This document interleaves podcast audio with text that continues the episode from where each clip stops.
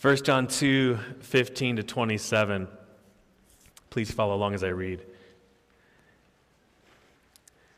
Do not love the world or the things in the world. If anyone loves the world, the love of the Father is not in him. For all that is in the world, the desires of the flesh and the desires of the eyes, and the pride of life, is not from the Father, but is from the world. And the world is passing away along with its desires. But whoever does the will of God abides forever. Children, it is the last hour.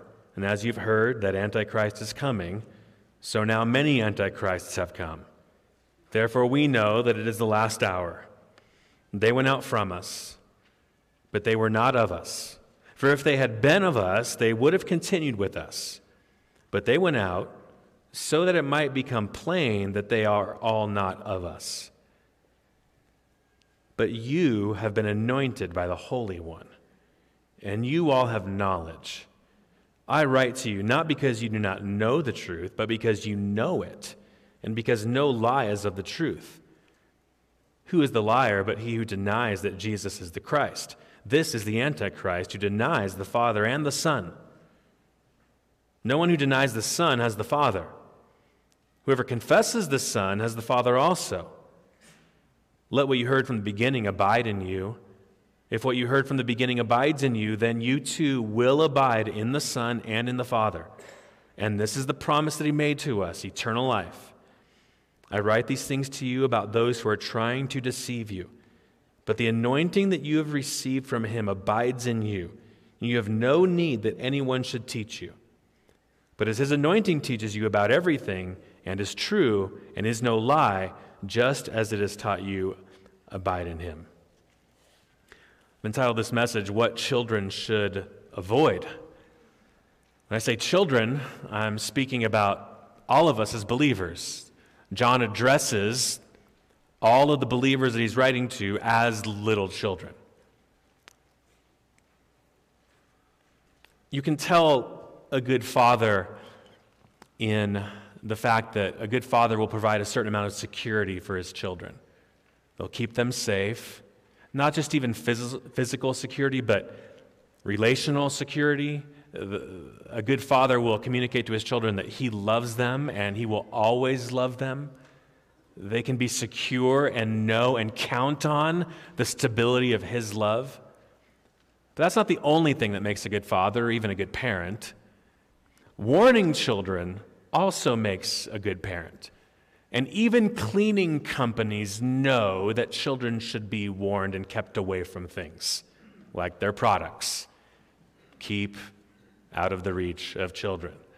That's a good thing. There are certain things that children must understand that they shouldn't do, shouldn't engage in. And so John's doing this for us, for believers, for children of God. In this passage, he's warning us to stay away from a couple of things.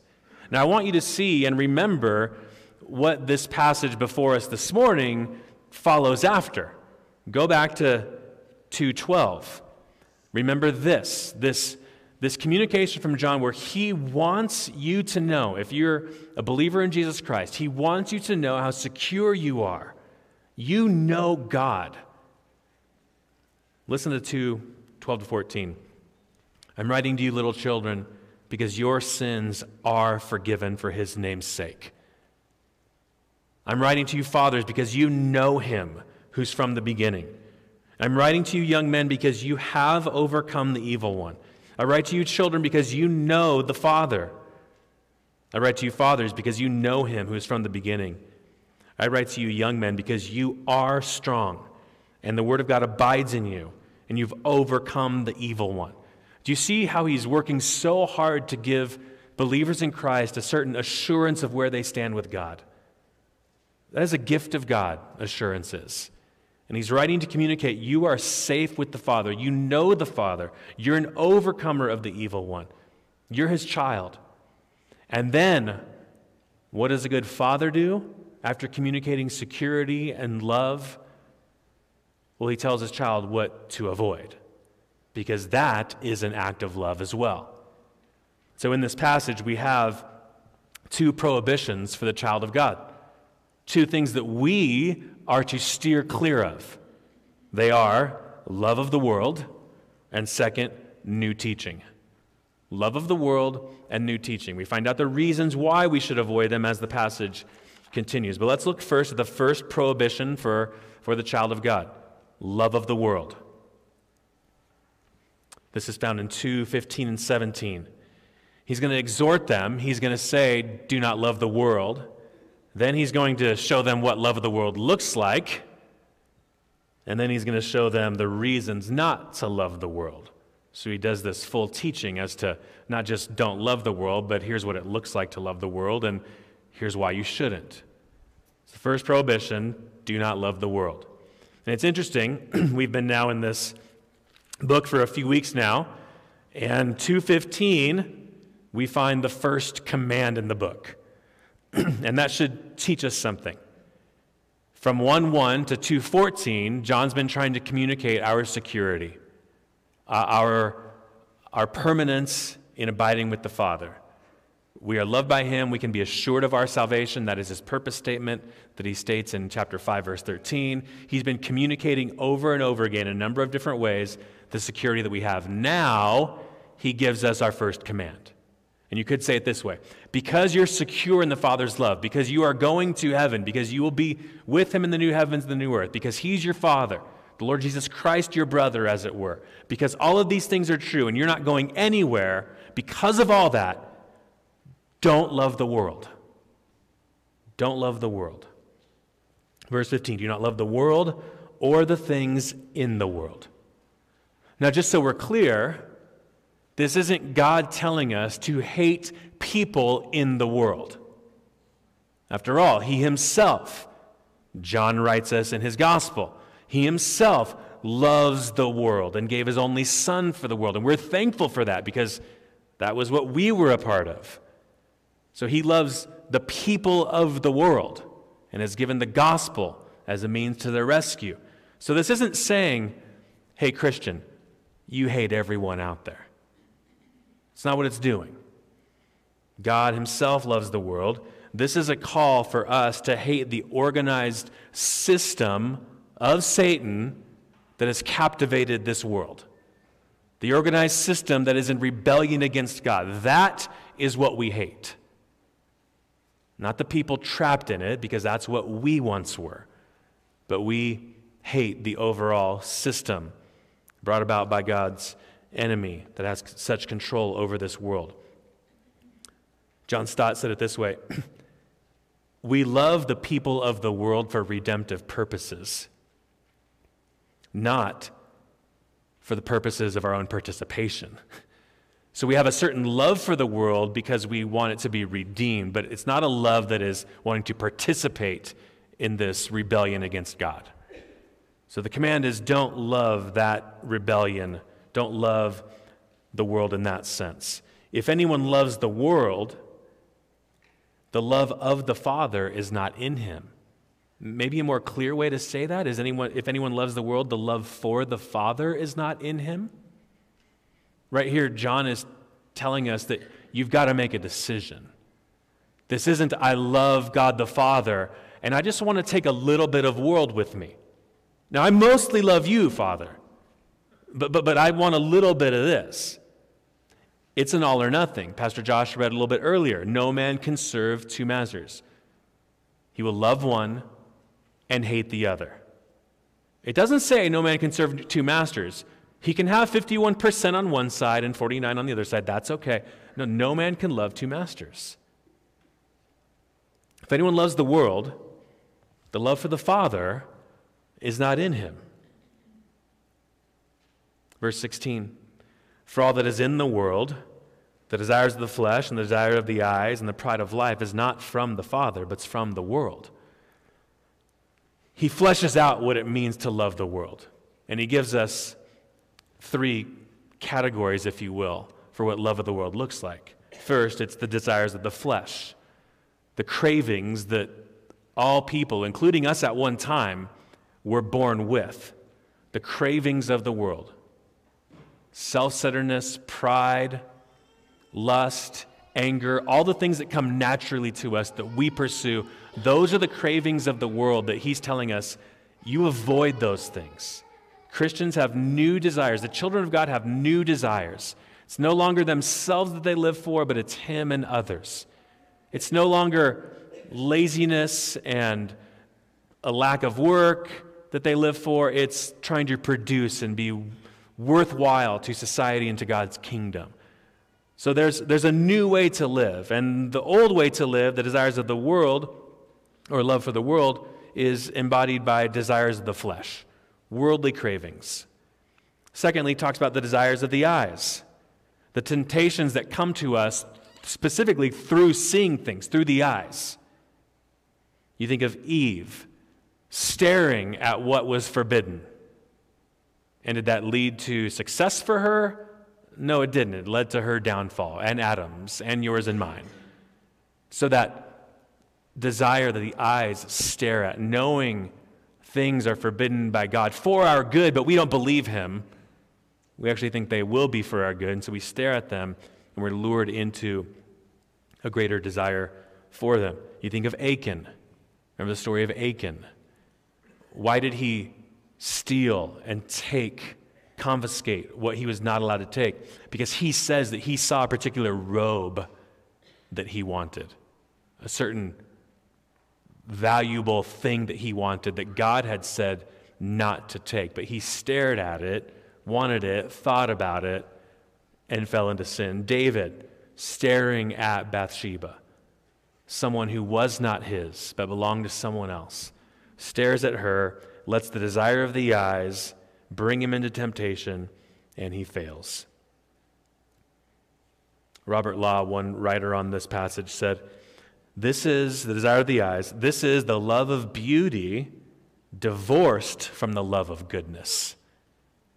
I don't know if I don't know what kind of fruit it was that Eve was looking at. The, the popular consensus is apple, but just to have fun, I'll say no, it was a peach. Okay, I don't know what Eve was looking at. Let's say it was a peach, the, the most perfect peach it's not that a peach in and of itself is bad, but when God forbids it for a particular reason, it's bad. And so law says it's, it's looking at beauty, something beautiful, but without goodness accompanied with it.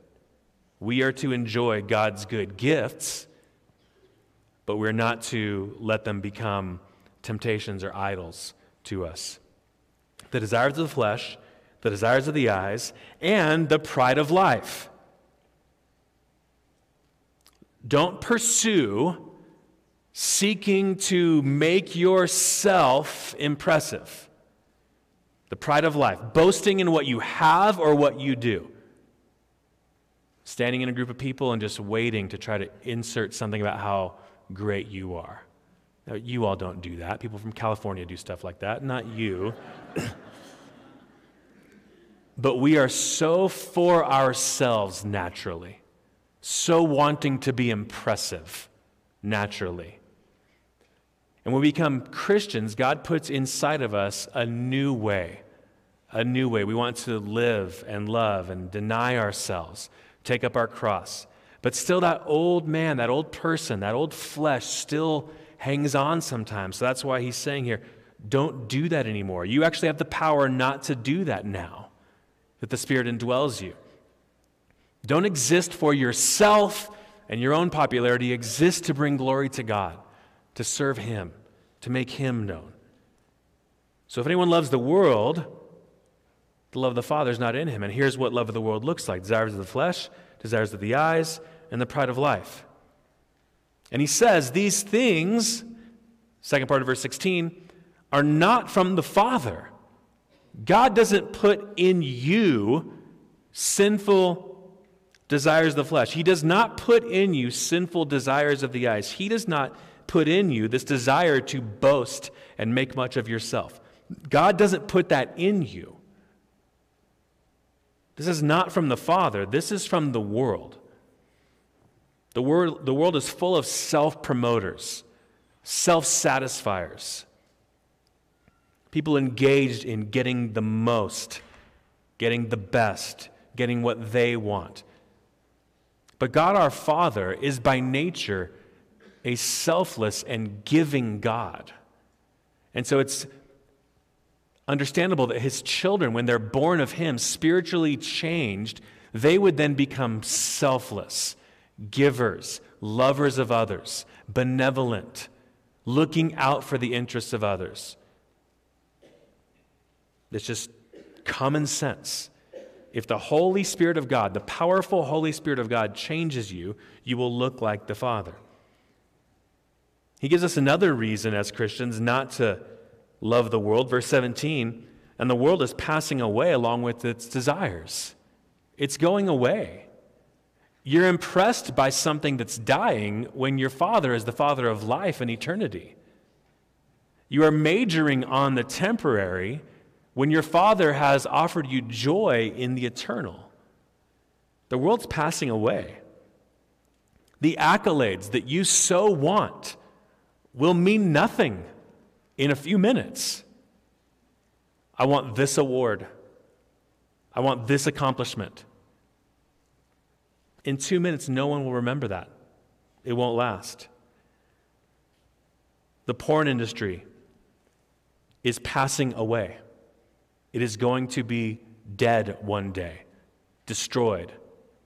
Why be enamored with it and go down the drain with it? Your wealth portfolio, my wealth portfolio, will go down the drain. It will not matter how many thousands of dollars we had, millions of dollars we had. It's all passing away. Your social media followers are all passing away. It's all going to be gone in a couple of minutes. God offers us joy in eternal things. It's not that God takes things that we want away from us, He just offers us better things not filled with sin, things that mean something, things that we will enjoy together eternally. This world is passing away with its desires. Don't be enamored by it. Don't love it. Don't be committed to it. And then he gives this. As he's talking about the world passing away, he then says, But whoever does the will of God abides forever. Whoever lives according to what God desires, by God's grace, whoever lives that way, is characteristic of the one who will live forever with God. There are so many joyful endeavors to pursue that will have an eternal impact. There are so many relationships to enjoy that will have an eternal impact. Engage in those things. This isn't just saying, hey, take all those good things you want from the world and just don't want them and just kind of sit there and wait. No, our God is a God of joy who gives us good gifts. We saw that as we studied Ecclesiastes, didn't we? It seemed like every week Solomon was telling us to enjoy the gifts that God's given us. Enjoy them, but don't make them your grand pursuit. Don't make them your idol. Don't turn something good like money, praise the Lord, what a gift money is. Don't turn that into your new God, your sole pursuit. Whoever does the will of God abides forever. I think a good prayer to pray in light of this passage. Now, and again, I want to remind you this is a passage written to believers. A lot of times we think, do not love the world, and we think, I'm, I'm going to tell my neighbor that. I'm going to tell my unbelieving nephew that. Well, you can tell them that, but this is actually written to believers. Now that you're a child of God and you see things rightly, don't pursue the things that are going away. Don't pursue the things that don't last. Don't pursue the things that grab a hold of your heart or can. Don't pursue those things. I think a good prayer in light of this is Father, give me heart desires for things that are exciting about your kingdom. Give me a desire to know people and to introduce them to you. Give me a desire to have a family for your glory. Give me a desire to have good things seen in light of your kingdom. Not just give me desires for things to point to my success or to give me happiness because of what they are in themselves. Give me a desire to live according to your will, to see my money through the lens of your will, to see my time through the lens of your will, to see my personality through the lens of your will, what you want from me. My friends, my family, my vocation, my retirement, my grandchildren. Let me see those things in light of your kingdom. So, the first prohibition for the child of God is do not love the world. Do not become enamored by what is passing away. Do not become enamored by what is sinful and hostile to God. James 4 4. Friendship with the world is enmity toward God. Friendship with the world is, is hatred toward God, and that's speaking of our hatred. You seek to be a friend to the world, it is an act of hatred toward God. That's what James says.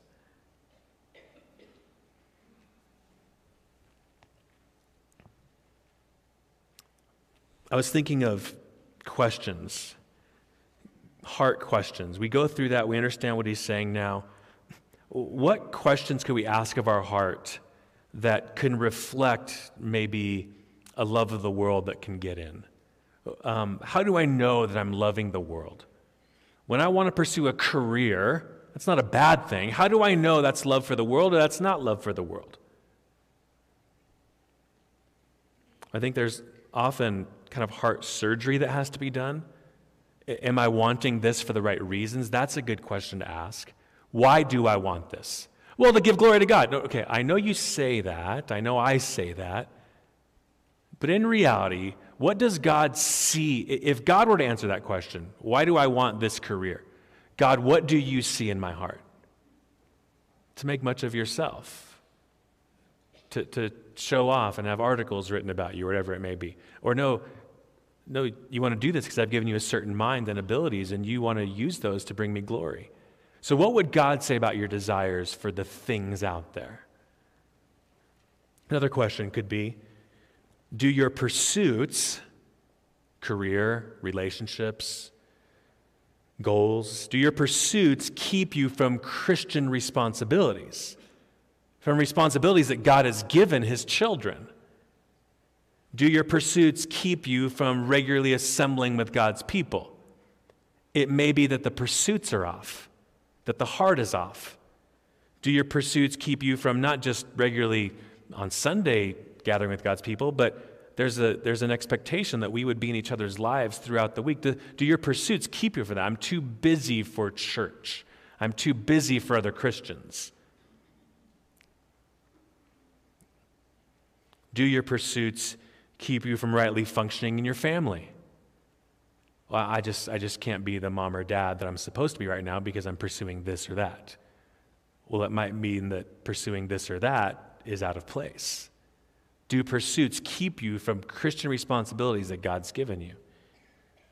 Do your pursuits keep you from generosity with your resources? I'm not talking about just money there, time, spiritual gifts. God has given you the ability to be a blessing to others, but I'm too busy.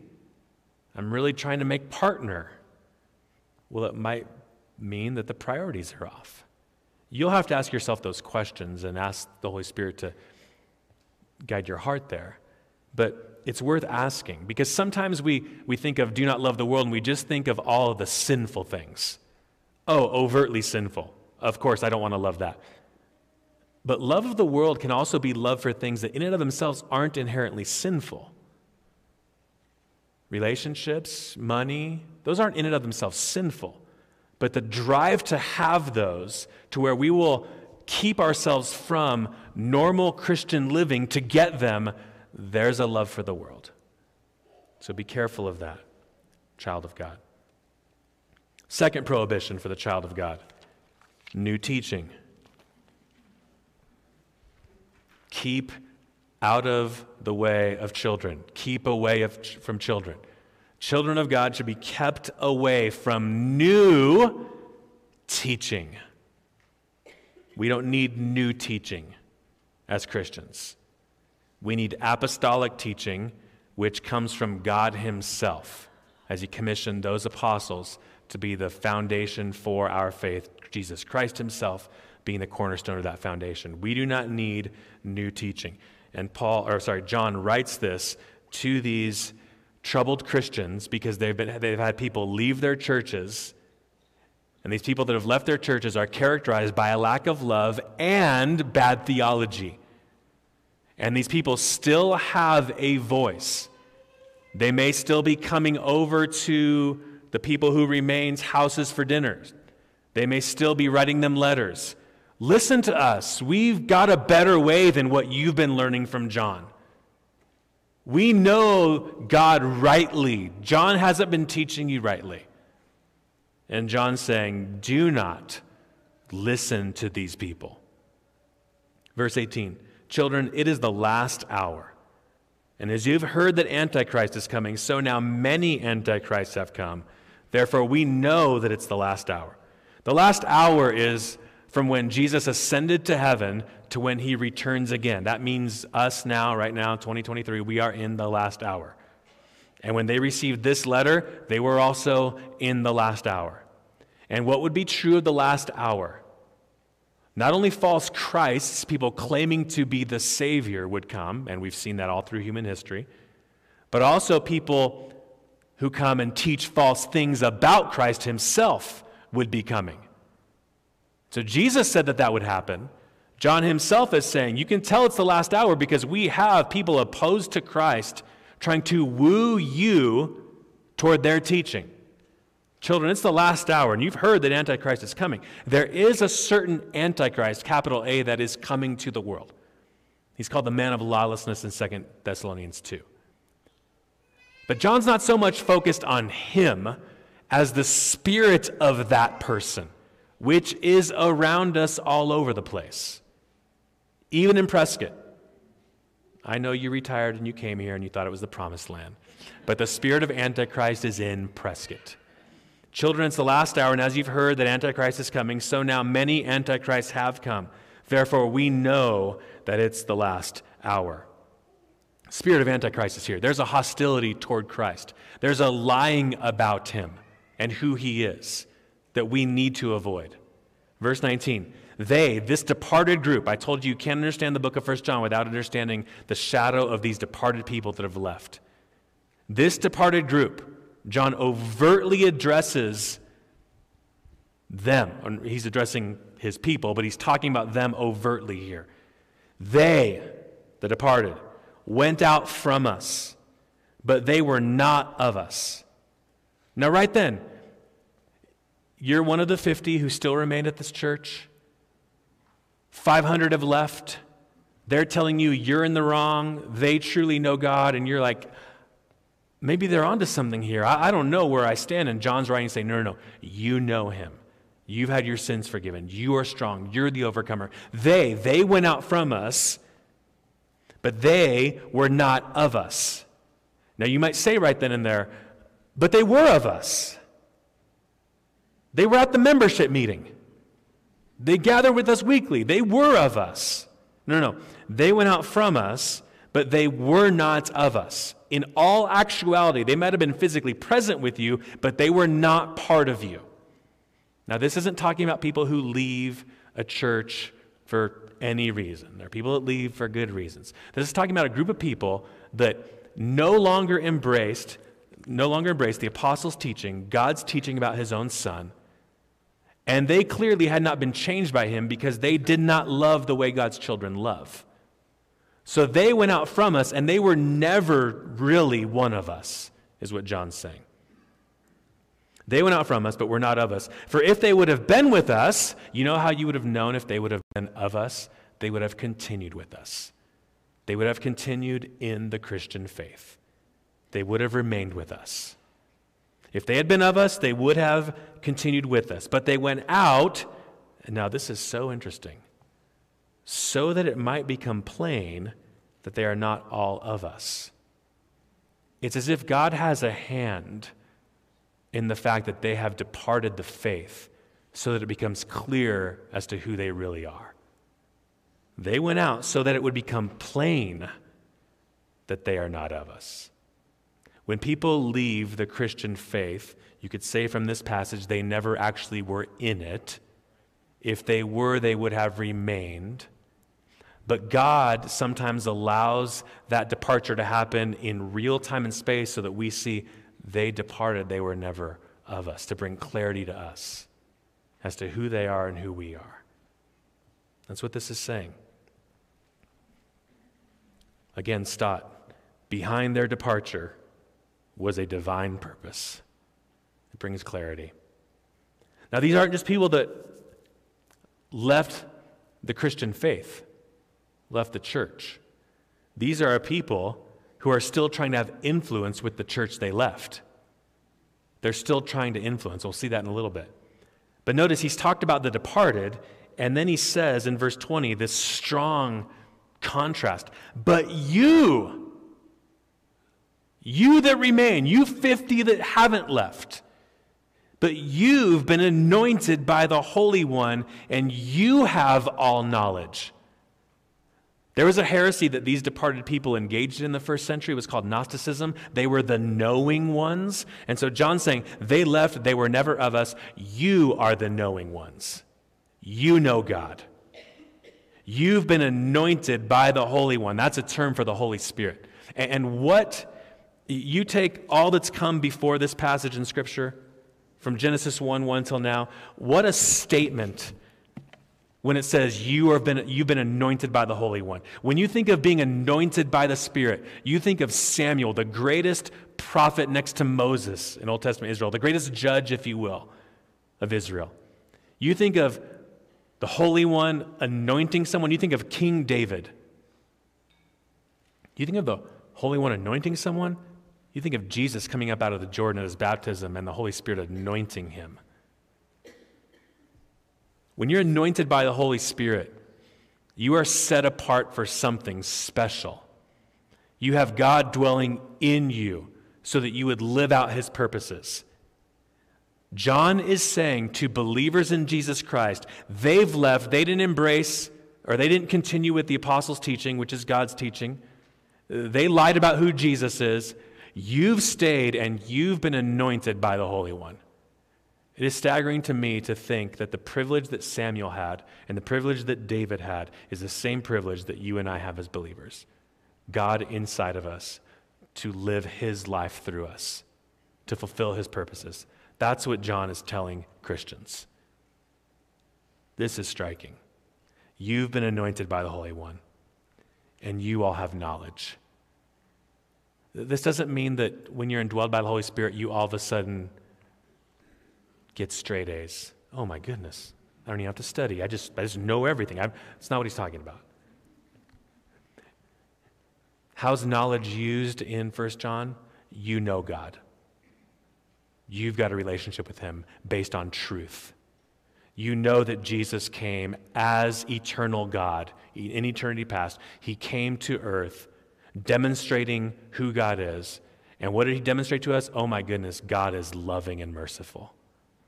Oh my goodness, God punished his sin and he punished my sin on Jesus Christ. Oh my goodness, God is a God of life. He can create life with just his voice. He speaks and it comes to life. His son died, he put him to death in our place, and then he raised him up again. You know God by knowing the eternal God, Jesus Christ. You know him. So when the Holy Spirit anoints you, you understand your salvation, your relationship with God based on what God says is true. He offered his son, the only Savior for the world, the only one. There's no other way. He offered his son, and you embraced him, and the Holy Spirit now dwells in you. You don't need anyone to teach you about what you need to be right with God. You've already got it, you've got the knowledge. There's no more truth to find. You've been anointed by the Holy One, and you all have knowledge. I write to you not because you don't do not know the truth, but because you do know it. And because no lies of the truth. That's his way of saying, don't listen to them anymore. You know the truth. You're right with God. Who is the liar? But he who denies that Jesus is the Christ. These departed people were lying about the character of Jesus Christ, who he is, who he actually is. This is the Antichrist. He who denies the Father and the Son. When you lie about Jesus, when other religions that are around today, you walk around the courthouse square, they are out there. When they lie about Jesus, they're denying not just Jesus, the actual Jesus, they're denying him and they're denying the Father. They're denying both. Whoever confesses the Son, and the implication is rightly, whoever rightly confesses Jesus as the Son of God has the Father also. It's a package deal. You believe the right thing about Jesus, you've got God the Father. You don't believe the right thing about Jesus, you're saying, God the Father, you're wrong. This isn't who Jesus is. And then you don't have God the Father. That's why in verse 24 he gives this exhortation Let what you heard from the beginning abide in you. That's John's way of saying, Hey, what Peter told you, what I told you, what the apostles told you, which is what God told us to tell you, our testimony, you keep hanging on to that. You do not need new truth. You hold on to what we've told you. Let what you heard from the beginning abide in you. If what you heard from the beginning abides in you, remains in you, then you too will abide in the Son and in the Father. You hold on to the apostles' teaching about Jesus Christ, which Jesus Christ himself said that he would give them the understanding to then teach to others. You hold on to the right teaching about Jesus that comes from the apostles. You, you hold on to that, then you've got the Son and you've got the Father. You are in the right with God. You are in the family of God. And this is the promise that He made to us eternal life. That's why in John 17, 3, He says that here's what eternal life is. And we're thinking, oh man, is He going to draw a timeline? Is John going to draw us a timeline like, you know, beginning of everything, end of everything? Oh, here's eternal life. No, no, here's eternal life. That they know you and the one you sent. This is Jesus praying it to the Father. Eternal life is they know God and they know me. We come together, package deal. When they know us rightly, when they know me rightly, Jesus could be saying, they know you rightly. Eternal life is that you know on peaceful terms God the Father and His Son, Jesus Christ, and you are forever loved. That's eternal life. You start making up things about Jesus, you don't know the real Jesus, and therefore you don't know the Father, is the argument here. Verse 26 I write these things to you about those who are trying to deceive you. There are people trying to deceive you from believing what God has revealed about Jesus Christ. There are heresies today. Jesus was a created being, he wasn't always with God. That's a huge problem. Because God has said that He has always loved His Son.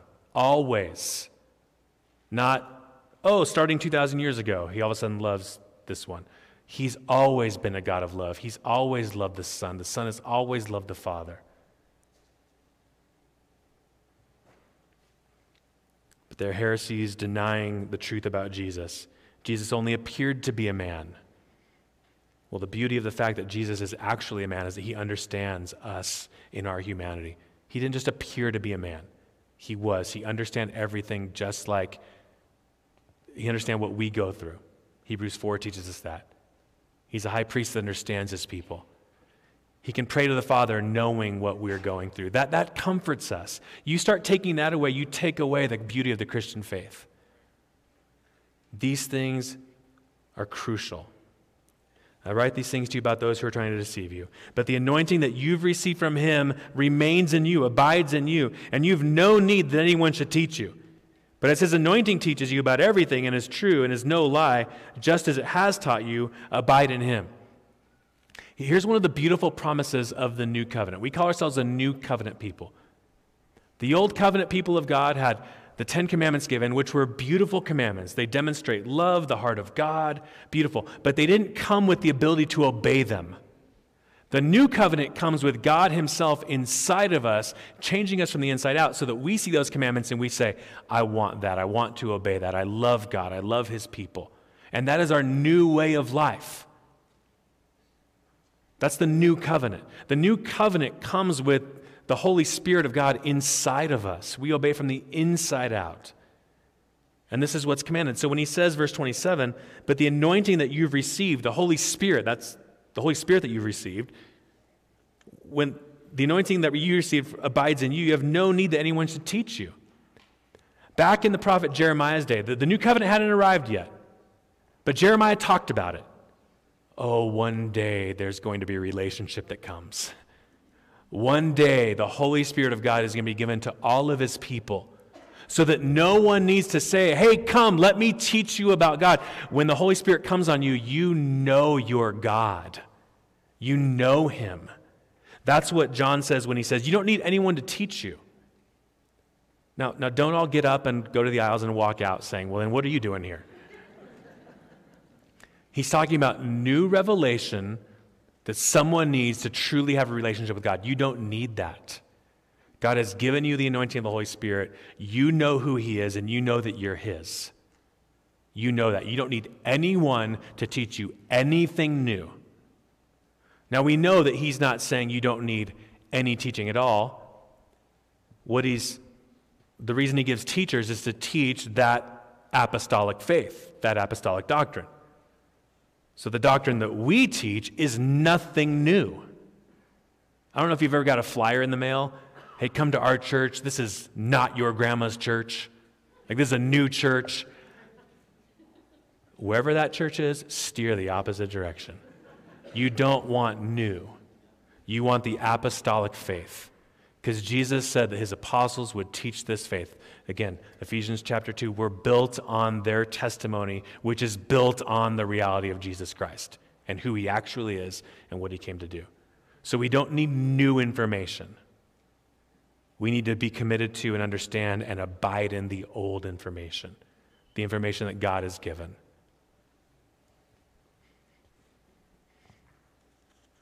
We say, as a people, no to new revelation. The Mormon religion started in 1830 when new revelation was given to someone. Right away, someone says, Hey, have you heard of this new revelation God's given? Nope, and don't want to. Because I already know what the old revelation says, and it says there's no more new revelation. Hebrews 1 He's spoken to us in these last days in His Son. That's it. I don't need Jesus plus Joseph Smith. I've already got his son, and the apostles taught his son. Shortly after that, Jehovah's Witnesses started different revelation. Islam, Muhammad, 610, God's new prophet. I don't need a new prophet. I've got the ultimate prophet in Jesus Christ. And again, Hebrews 1 said, God has now, in these last days, taught us through his son not his son plus Muhammad. To embrace Muhammad's teachings are an attack on Jesus Christ, and that is an attack on God the Father and God the Holy Spirit. No new revelation. I had a sweet, well meaning young lady in our ministry back in California, and she was just burdened for um, this girl that she worked with, uh, went to school with, a Mormon girl, and she invited the Mormon girl to church and this girl came with her.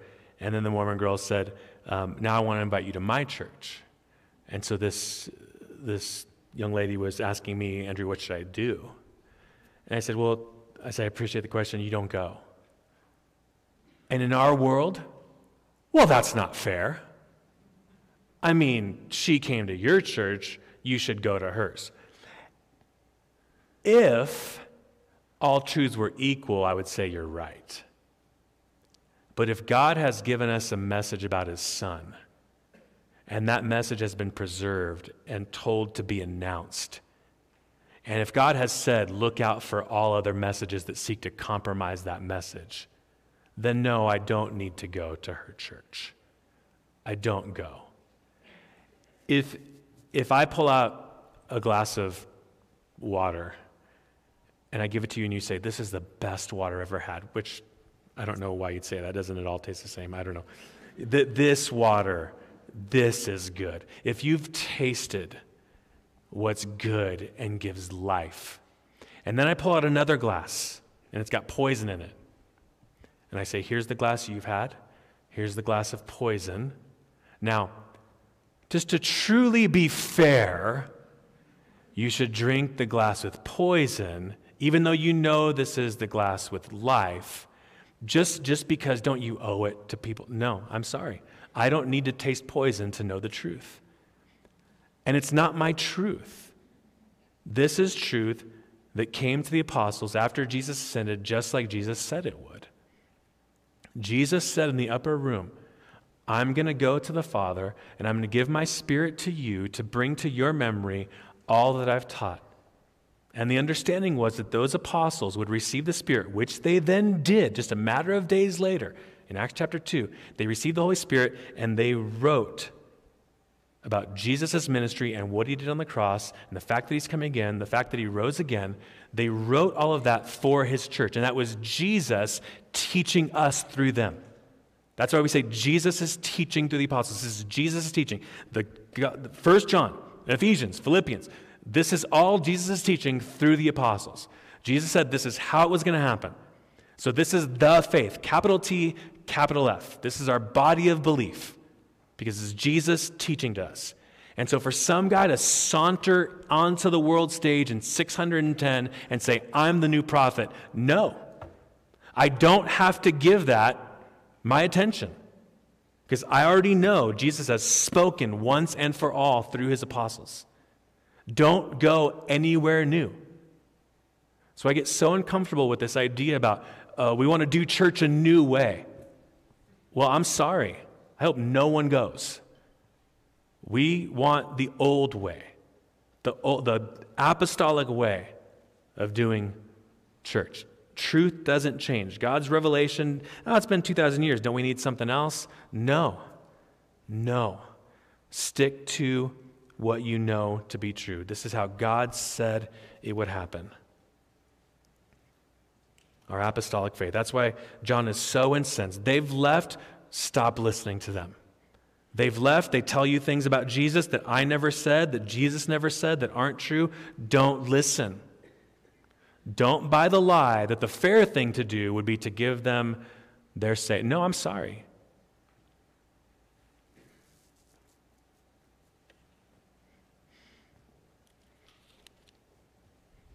So, when people come to your door with a new teaching about Jesus, and it is new. It is very new.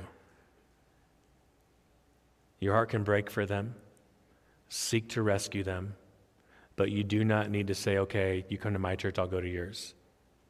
You don't need to taste poison to know the truth. Have a love for them, like God the Father does, and seek to show them Jesus. And listen, let me tell you something exciting. When you communicate your truth to them, the truth to them, there's Holy Spirit power that comes with that. Some of you were converted out of false religion because you heard truth and the Holy Spirit taught you. Taught you.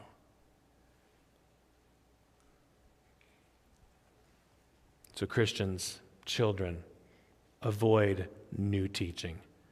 We don't need new teaching. We need what Jesus said was true, what the Father said was true, and therefore then what the apostles said was true.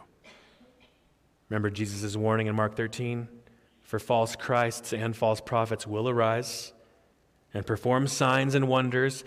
So, by the way, if they tell you there's magic tricks, like, let me woo you with a magic trick and then I'll tell you some truth. Okay, you did magic. Big deal. That doesn't do anything for me. For false Christs and false prophets will arise and perform signs and wonders to lead astray, if possible, the elect. Be on guard. I've told you these things beforehand. That's why the Apostle John, who heard Jesus say that, would then say, Hey, you know it's the last time because that's starting to happen now. Don't listen to them. I think this is a good reminder for all of us to continue growing in what God has taught, to know who God the Father actually is, not what other people say about him, but to know who God the Son is, God the Spirit is, to know Christian doctrine, Christian theology. Don't look down on that. The Christian church has taught the same thing about God the Father and God the Son for 2,000 years. And people have shot off and gone into cults from churches and gone into various heretical teaching from churches. Well, we know that you say this, but, but we think this now. Don't listen to those people that peel off. And so, to, to know when people are peeling off, you've got to know the core truth. Tonight, we'll talk about the fact that our church is adopting as our doctrinal statement the London Baptist Confession, which is simply people a few hundred years ago saying, This is the old truth. we don't need new truth. We're just trying to be very clear. This is the old truth. This is what we hang on to. And so it's really a way of our church saying, We stand on truth that Jesus gave us at the beginning. It's a form of that. So know your faith. There, there's a book, I forgot to bring it this morning, uh, for those of you who are parents or grandparents.